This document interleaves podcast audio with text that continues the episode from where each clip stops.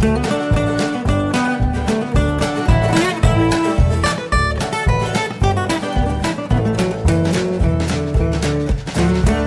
und herzlich willkommen zu Jörn Schars feinem Podcast Episode 305. Ich bin Jörn Schaar und ihr seid es nicht. Ja, äh, es ist eine Weile her, drei Wochen, äh, wie versprochen, haha. Und tatsächlich, äh, der Plan ist aufgegangen. Ich habe was zu erzählen dieses Mal und äh, das fühlt sich alles gerade sehr richtig an. Deswegen machen wir das erstmal so weiter. Mal gucken, wie sich das dann noch entwickelt. Ja, mein Gott, äh, Corona-Update gehört irgendwie immer so ein bisschen dazu. Nervt alles hart, Inzidenzen rauf und runter, Querdenken-Demos überall. Keiner scheint sich mehr so richtig drum zu kümmern, dass wir eine weltweite Pandemie haben. Ne, wir fliegen nach Malle über Ostern, warum denn nicht? Na klar. Ja, das äh, tatsächlich äh, habe ich heute einen sehr äh, schlauen und vernünftigen Tweet dazu gelesen, nämlich, dass jeder, der sich an die Regeln hält und der sich einschränkt, mit dafür gesorgt hat, dass Leute nicht erkranken oder vielleicht sogar sterben. Und das ist etwas, an dem man sich hochziehen kann, finde ich. Und abgesehen davon äh, möchte ich mich aber einfach so ein bisschen ablenken äh, von diesem ganzen Nervkram. Und ähm, ich habe überlegt, ich äh, mache irgendwas. Zum Beispiel möchte ich jetzt wieder mit Golfspielen anfangen. Ich habe den letzten dokumentierten Besuch auf dem Golfplatz habe ich äh, in 2016 gefunden.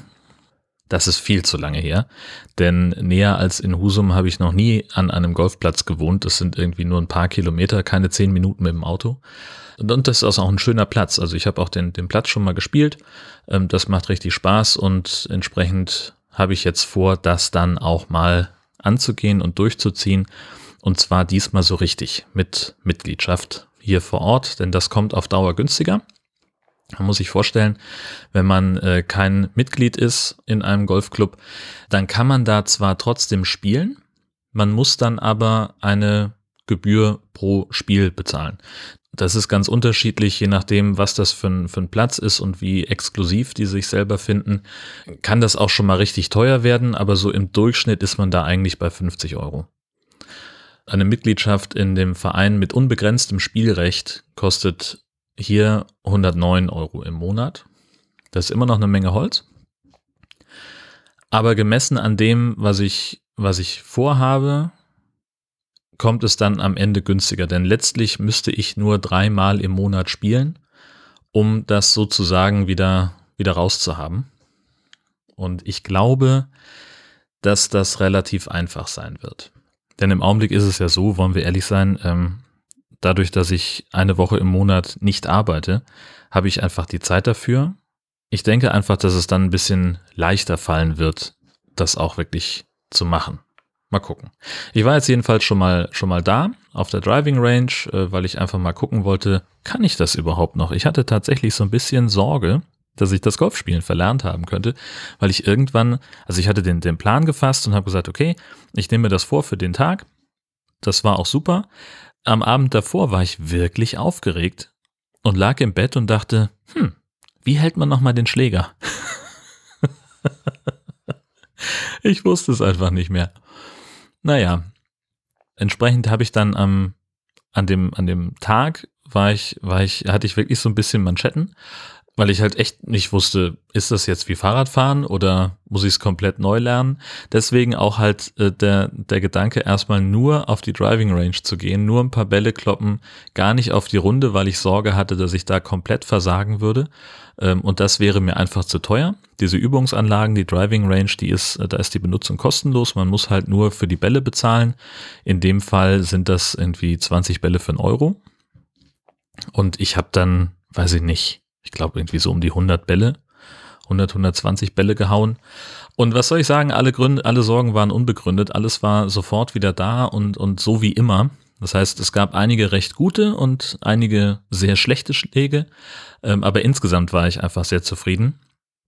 Und der Plan ist jetzt, dass ich insgesamt einfach mehr üben möchte. Ich will auch mal den, den örtlichen äh, Pro fragen äh, nach Trainerstunden, äh, einfach damit der mir vielleicht noch ein paar Tipps gibt. Weil das ist ja seitdem ich Golf spiele, und ich habe tatsächlich vor 15 Jahren damit angefangen, ist unglaublich.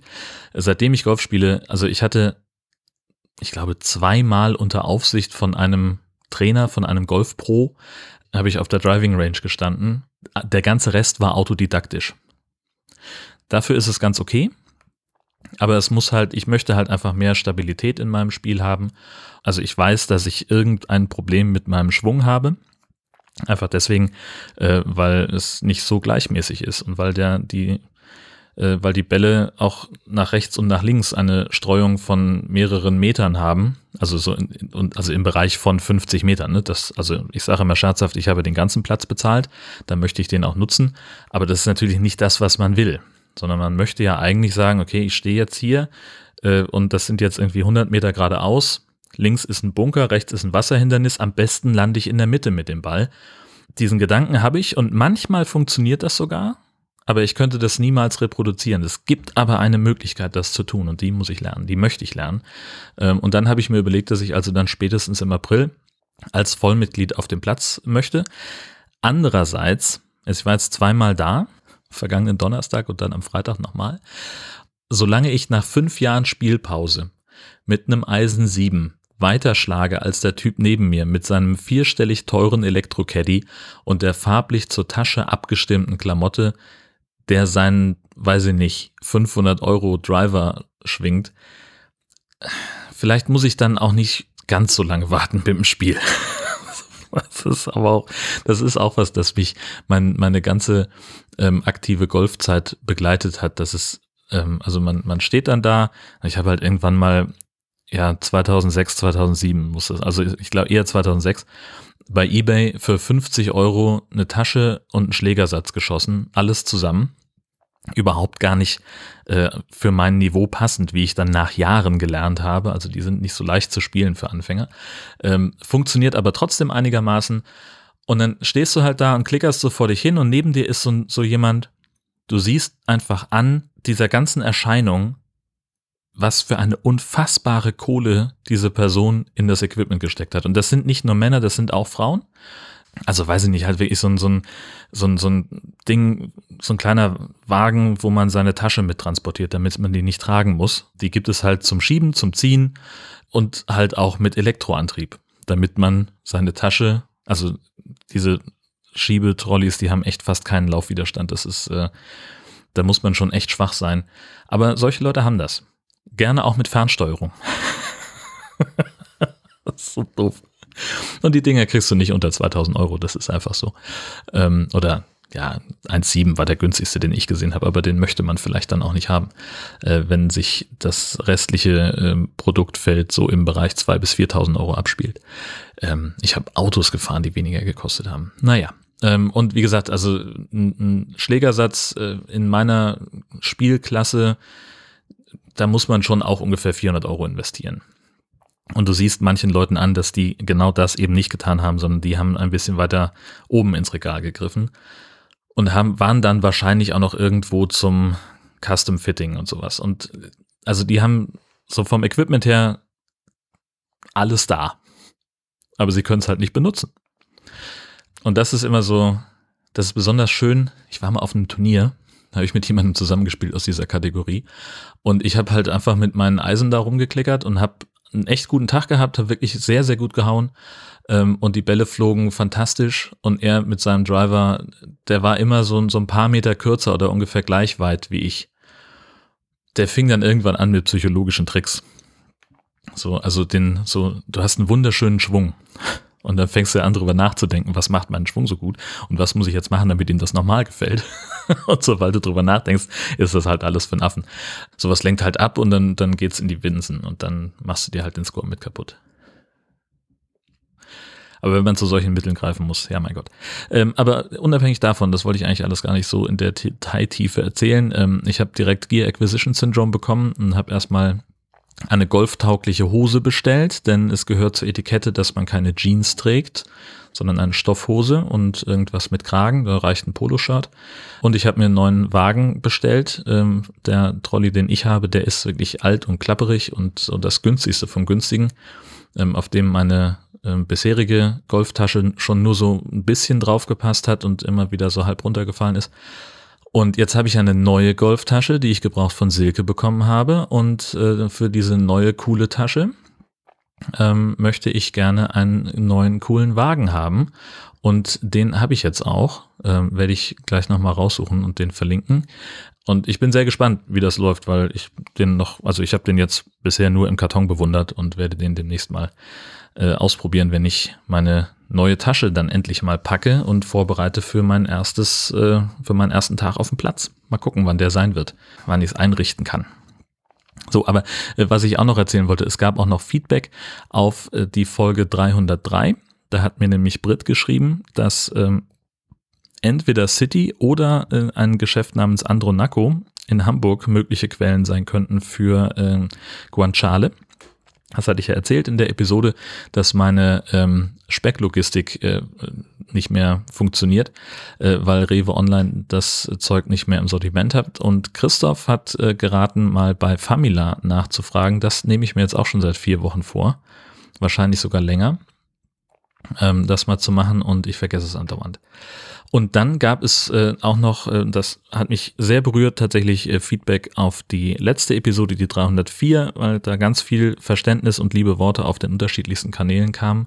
Es ist einfach so, ich habe gerade, und das, das bleibt auch tatsächlich noch eine Weile so, ich könnte jetzt gerade nicht wöchentlich irgendwas erzählen. So, es ist halt einfach nichts los und das ähm, ja, habe ich in dreieinhalb Minuten dargelegt in der Folge 304. Ich habe gerade größten Respekt vor jedem und jeder, die es schaffen, einen ähm, Personal Podcast äh, zu gestalten, trotz Corona. Und umso mehr hat mich das gefreut, äh, wie viele Leute da mit Zuspruch und Verständnis reagiert haben. Und dann gab es auch noch Post von Sandra. Die hatte in 289 schon mal äh, Honig von ihren eigenen Bienen geschickt und jetzt vor einigen Tagen kam ein Paket von ihr an mit zwei Gläsern Honig und einem Honiggewürzlikör und dann noch einer äh, Karte mit sehr netten Zeilen. Das hat mich wahnsinnig gefreut. Das war ganz, ganz toll. Vielen Dank. Es wird sich also absehbar als erstmal nichts ändern. Es bleibt beim Drei-Wochen-Rhythmus. Ich merke, das funktioniert gut für mich, wenn ich so ein bisschen länger die Themen sammeln kann. Und äh, das werden wir dann ja, werde ich erstmal so fortführen. Mal gucken, wie lange das notwendig ist. Im Augenblick ist es ja gerade so ein bisschen Berg- und Talbahn fahren mit den Inzidenzen. Das wird sich also ja wohl noch eine Weile so hinziehen. Mal gucken, was passiert. Ansonsten gibt es auch noch ein bisschen neues Spielzeug äh, in der äh, in, in Jörn Schaas feinem Podcast-Studio, nämlich das Zoom AM7. Das ist so ein kleines Dingsy, äh, ein, ein Stereomikrofon, äh, das man per USB-C-Anschluss an sein Android Gerät ranknuppern kann.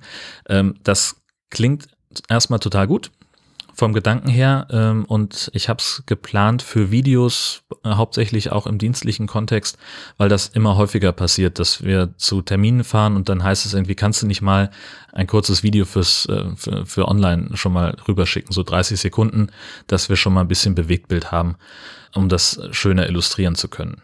Das kann man natürlich ganz einfach nur mit dem Handy machen, aber es, das Mikrofon zeigt natürlich dann zu mir. Das heißt, der Ton ist nicht so brillant. Und das ist also der Gedanke, wenn ich dann dieses Mikrofon habe, das ist dann speziell dafür geeignet, ähm, Leute, die mir gegenüberstehen, besser hörbar zu machen. Äh, das scheint ganz gut zu funktionieren. Erste Tests waren ganz zufriedenstellend. Wobei die Kamera-App, die standardmäßig mitkommt und auch in mein Pivo, äh, darüber hatte ich ja in der 274 gesprochen, die erkennen offenbar das Mikrofon nicht. Deswegen äh, benutze ich die App Filmic Pro. Da ist nämlich die Quelle fürs Audio wählbar und das ist bei uns ohnehin die bevorzugte App für dienstliche Handyvideos. Insofern ist das sowieso ganz okay. Ähm, das Mikrofon ist sicherlich auch ganz gut für, für Podcast-Aufnahmen oder, oder Live-Schalten von unterwegs. Wir haben ja diese, äh, diese MuPro-App, mit der auch der Christian Drosten immer verbunden ist. Der Trockentest im heimischen WLAN lief wirklich blendend. Der erste Live-Einsatz jetzt nicht so. Da war die Einstrahlung vom Handy so stark, dass einfach das Signal unsendbar war. Man braucht also zwingend WLAN. Aber für, für Interviews ist es mit Sicherheit total großartig, weil einfach damit das Handy zum Aufnahmegerät wird. Ähm, ich habe hier eine Reihe Testaufnahmen gemacht und die spiele ich euch mal ein. Das ist jetzt ein Test ohne das Zoom AM7 aus ungefähr 25 cm Entfernung zum Mund. Und das ist jetzt ein Test mit dem Zoom AM7, auch aus ungefähr 25 cm zum Mund. Ach komm, und weil es so schön ist, machen wir auch noch einen Test mit dem äh, Rode Smart einem Lavalier-Mikrofon, das ich auch jetzt gerade 25 Zentimeter von meinem Mund entfernt halte. Den Link dazu findet ihr in den Show Notes und ich habe mir erlaubt, das zu einem Partnerlink zu machen. Das heißt, wenn ihr da äh, bestellt, dann kriege ich äh, eine kleine Provision, die klitzeklein ist, wollen wir ehrlich sein, aber ihr zahlt nicht mehr deswegen. Dann haben wir kürzlich einen spontanen Kurztrip nach Westerhever gemacht. Am 9. März war das, weil wir einfach mal raus wollten. Das Wetter war fantastisch und wir mussten äh, einfach mal an die frische Luft. Wir hatten gerade irgendwie Zeit und das bot sich an. Entsprechend sind wir, sind wir da ins Auto gestiegen, hingefahren. Äh, wir haben vier Menschen getroffen. Keiner war näher an uns dran als 20 Meter. Es war fantastisch. Dafür ungefähr 1000 Nonnengänse, eine Million Schafe, schon teilweise mit Lämmern. Und wir haben ein paar Schritte ins Watt gemacht. Das war auch toll. Das ist, ähm, ja, muss man einfach immer mal machen. Äh, Gerade wenn man an der Küste wohnt. Und dann in der vergangenen Woche, ja genau, ich hatte jetzt diese Woche Urlaub ähm, weil der, letzte Resturlaub noch abzubummeln war und eine Kollegin rief mich an, eine Ex-Kollegin, ähm, sie sei mit der Familie in Büsum, ob ich nicht Zeit hätte. Und das ist zwar eine Stunde Fahrt von hier, ja nicht ganz, ähm, 50 Minuten so ungefähr. Und natürlich hatte ich Zeit und äh, wir sind dann, ich bin dann mal rübergekachelt, wir haben Fischbrötchen gegessen und sind dann noch äh, zur Familienlagune gedackelt, äh, immer schön auf Abstand. War auch äh, glücklicherweise nicht wahnsinnig viel los, obwohl das Wetter auch wirklich super war. Ähm, aber das ist halt einfach, man merkt halt, dass gerade keine Touristen da sind. So, das ist einfach, also scheiße für die Betriebe, die damit Geld verdienen, aber gut für, für uns Einheimische, dass wir mal so ein bisschen unsere Ruhe haben. Wobei es ja, also hört man ja wirklich Land auf Land ab, ähm, dass äh, Touristen hier einfach sehr gerne gesehen sind. Ähm, und tatsächlich jetzt äh, gestern, genau, am Tag vor der Aufnahme war Christoph in Husum weil er Bock auf Fischbrötchen hatte. Christoph vom EST-Schnack. Wir haben uns äh, am Hafen getroffen und haben lecker Fisch- und Krabbenbrötchen gefuttert und sind dann nochmal in den Schlosspark gegangen, um die Krokusse auszuchecken. Es gibt ein tolles Foto äh, oder mehrere tolle Fotos davon in der Beschreibung dieser Episode. Aber die geilste Story. die geilste Story habe ich mir fürs Ende aufgehoben. Ich habe mir neulich irgendwann, habe ich mir Pizza bestellt. So. das war so dumm. So, ich hatte Bock auf Pizza. Und äh, dazu gibt's in Husum mehrere Möglichkeiten. Wir haben eine, eine Menge Lieferdienste, das ist echt schön. Ähm, aber am Ende äh, kocht es runter auf drei, bei denen wir immer mal bestellen. Der eine, super geil, original italienisch, die Pizza ist ein Traum. Man möchte sich reinlegen. Variante 2 ist okay. Also jetzt halt nicht so original italienisch, aber halt eine, also dann entsprechend eine, eine andere Auswahl mit mehr Belag und diesem ganzen Kram. Aber die sind immer super flott. Also das ist wirklich, du hast Hunger, und es muss schnell gehen, dann bestellst du da. Äh, Rekord war irgendwie von Bestellung bis Lieferung 20 Minuten. Hammer. Und das die dritte Variante, das ist halt Schweinerei. So, das ist so, so ein kleiner Eckladen. Die haben irgendwie total verrückte Sachen. Irgendwie, also mein, mein Favorite ist da irgendwie Hackfleisch, Jalapenos und Sauce Hollandaise auf der Pizza. Fantastisch. Und da hatte ich Bock drauf. So. Wie gesagt, Qualität ist okay. Preis stimmt, alles in Ordnung. Aber manchmal hat man da so ein bisschen, also das ist manchmal auch so ein bisschen das Überraschungspaket, wer die nun bringt und wie lange das dauert. Und im konkreten Fall war es halt so, dass der Bote dann nach 50 Minuten angerufen hat, weil er die Haustür nicht findet. So, das kommt schon mal vor. Folgendes ist, also für alle, die es nicht kennen hier, das sind hoffentlich die meisten, Wohnsituation ist so, wir haben einmal unser Wohnhaus, das Pastorat und direkt daran angrenzend das Gemeindezentrum und die Kirche, in der meine Frau arbeitet. Ähm, und auf der Gebäudeseite, wo unsere Haustür ist, gibt es auch einen Eingang zum Gemeindezentrum und der hat die gleiche Hausnummer wie wir. So. Und auf der anderen Seite des Gebäudes verläuft auch eine Straße. Und da ist der Eingang, das Portal der Kirche und der Eingang zum Gemeindezentrum. Und das sind aber unterschiedliche Straßen. Komischerweise, und das ist auch bei uns im, im VW-Navi, in unserem Passat, ähm, wenn ich unsere Adresse eingebe, dann lande ich auf der falschen Seite des Hauses. Das ist ihm scheinbar auch passiert. Also ich habe erst gedacht, okay, er findet die Haustür nicht, weil es eben zwei Türen mit der Nummer zwei gibt und das hatten wir, haben wir schon ganz, ganz häufig. Dann stehen die auf dem falschen Parkplatz, klingeln, es kommt keiner und sie sind sich dann unsicher. Ähm, und dann geht man halt raus, sagt, hey, hier drüben und dann ist es okay. In diesem Fall eben nicht. Er war also in der Parallelstraße, war auch komplett beratungsresistent. Also ich habe ihm dann am Telefon erklärt, wohin, weil ich ihn gesehen habe. Ich sage, ja, Sie fahren jetzt einfach geradeaus nach 200 Metern geht das links ab und dann nehmen sie die nächsten nochmal links und da kommt dann auf der linken Seite steht dann, stehe ich dann gleich und ich wink ihnen und dann finden wir uns. Und er sagt am Telefon, ja, nee, das ist hier nicht, das ist hier nicht, ich drehe jetzt um und fahre wieder dahin, wo das Navi sagt. Ich sage, aber das ist doch falsch. Nein, nein, das ist richtig. So. Sag gut, okay, ich sehe sie, fahren gerade bei uns am Wohnzimmerfenster vorbei. Da vorne, 50 Meter rechte Seite, Kirchenparkplatz, äh, also der Platz vor dem Kirchentor, da können sie parken. Ich stehe dann halt am Wohnzimmerfenster. So. Und dann haben wir also da die, die Übergabe gemacht und schon aus 10 Meter, 10, 5 Meter Entfernung zeigte auf die Tür vom Gemeindezentrum, auf der die komplett falsche Hausnummer steht und der falsche Straßenname steht da drauf. Und er sagt, warum sagen Sie in Haus Nummer 2? Hier ist Haus Nummer 27. Ich sage, weil Sie in der falschen Straße sind. Nein, das stimmt nicht. Mein Navi sagt, hier ist richtig. So, also, ah, also da, das, da hat er die Stirn, mit mir darüber zu diskutieren, dass die Kirche nicht unser Wohnhaus ist. Also ist. Also egal, Pizza war noch lauwarm, trotzdem lecker. So, der Typ war weg, hat kein Trinkgeld bekommen. Das ist, das ist äh,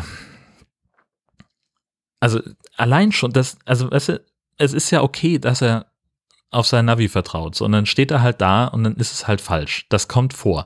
Wir haben das ja, wie gesagt, auch. Unser Auto ist zwölf Jahre alt gewesen, als wir es gekauft haben und niemand hat jemals das Navi geupdatet, weil das halt auch einfach bei VW ziemlich teuer ist. Man zahlt da 300 Euro dafür, dass man die aktuellen Kartendaten bekommt und dann sind die vielleicht irgendwie zwei Jahre lang aktuell, wahrscheinlich weniger, je nachdem, wie viel gerade gebaut wird. So, und wenn dann eben sowas da drin ist, keine Ahnung, was der Grund dafür ist, dass das Navi diese, diesen Fehler hat an dieser speziellen Adresse, aber es ist halt nun mal so. Und der hat eben auch, der fuhr auch VW. Und scheinbar war das ein ähnlicher, ein ähnlich altes Auto, aber dass der dann halt einfach auch nicht, nicht einsieht, dass er da gerade einen Fehler gemacht hat und dass ich ihm helfen will, den zu korrigieren. Es wäre ja für uns beide viel einfacher gewesen. Aber so musste er jetzt da irgendwie um zwei Poller rum navigieren und hat sich dann noch fast das Auto zerkratzt und, und stand dann halt irgendwie auf der nassen Wiese in so, einem, so einer Art Blumenbeet. Ja, ach, keine Ahnung. Aber er war im Recht. Natürlich, klar. Der Kunde ist immer falsch. Alle bescheuert. Alle. Alle bekloppt. Na gut. Ansonsten habt ihr es gemerkt diese Woche, es gab äh, mehrere Sachen neu in eurem Podcatcher. Nord-Süd-Gefälle ist äh, frisch da. Das äh, Lagerfeuer 3.0 vom Camping Caravan Podcast haben wir zwei Stunden, zweieinhalb sogar äh, sehr gemütlich äh, geschnackt mit äh, drei Teilnehmern. Und wir haben High Alarm Folge 55 veröffentlicht, Virus Shark. Es geht um eine globale Pandemie, die über Haibisse ähm, übertragen wird und wir begleiten ein Team von WissenschaftlerInnen äh, in einem Unterwasserlabor auf der Suche nach einem Impfstoff. Es ist fantastisch trashig. Ähm, und der ganze Film ist bei YouTube, also ihr könnt dem sogar äh, folgen, was wir da erzählen. Und ihr werdet merken, dass unsere Zusammenfassung deutlich spannender und aufregender ist als der eigentliche Film. Ähm, und dann war ich bei Philipp zu Gast. Philipp hat ein neues Podcast-Projekt. Philipp äh, kennt ihr vielleicht von Das Ach. Und äh, sein neuestes Projekt ist die Podcast-Pastete, wo er einfach äh, sich Gästinnen, Gäste einlädt, um mit denen über Podcast-Ideen herumzuspinnen. Also wir stellen uns dann gegenseitig äh, Podcast-Konzepte vor, die äh, mal mehr, mal weniger realistisch sind und äh, überlegen, wie die klingen könnten, was man da machen könnte. Ähm, diese Episode ist natürlich in meiner Gastauftrittskoration bei FÜD die ihr auch abonnieren könnt wie einen ganz normalen Podcast, wenn ihr das denn wollt. Abgesehen davon bin ich der Meinung, dass Horst Seehofer als Bundesinnenminister zurücktreten sollte. Bis das passiert oder bis wir uns in drei Wochen wieder hören, wünsche ich euch eine fantastische Zeit. Tschüssi.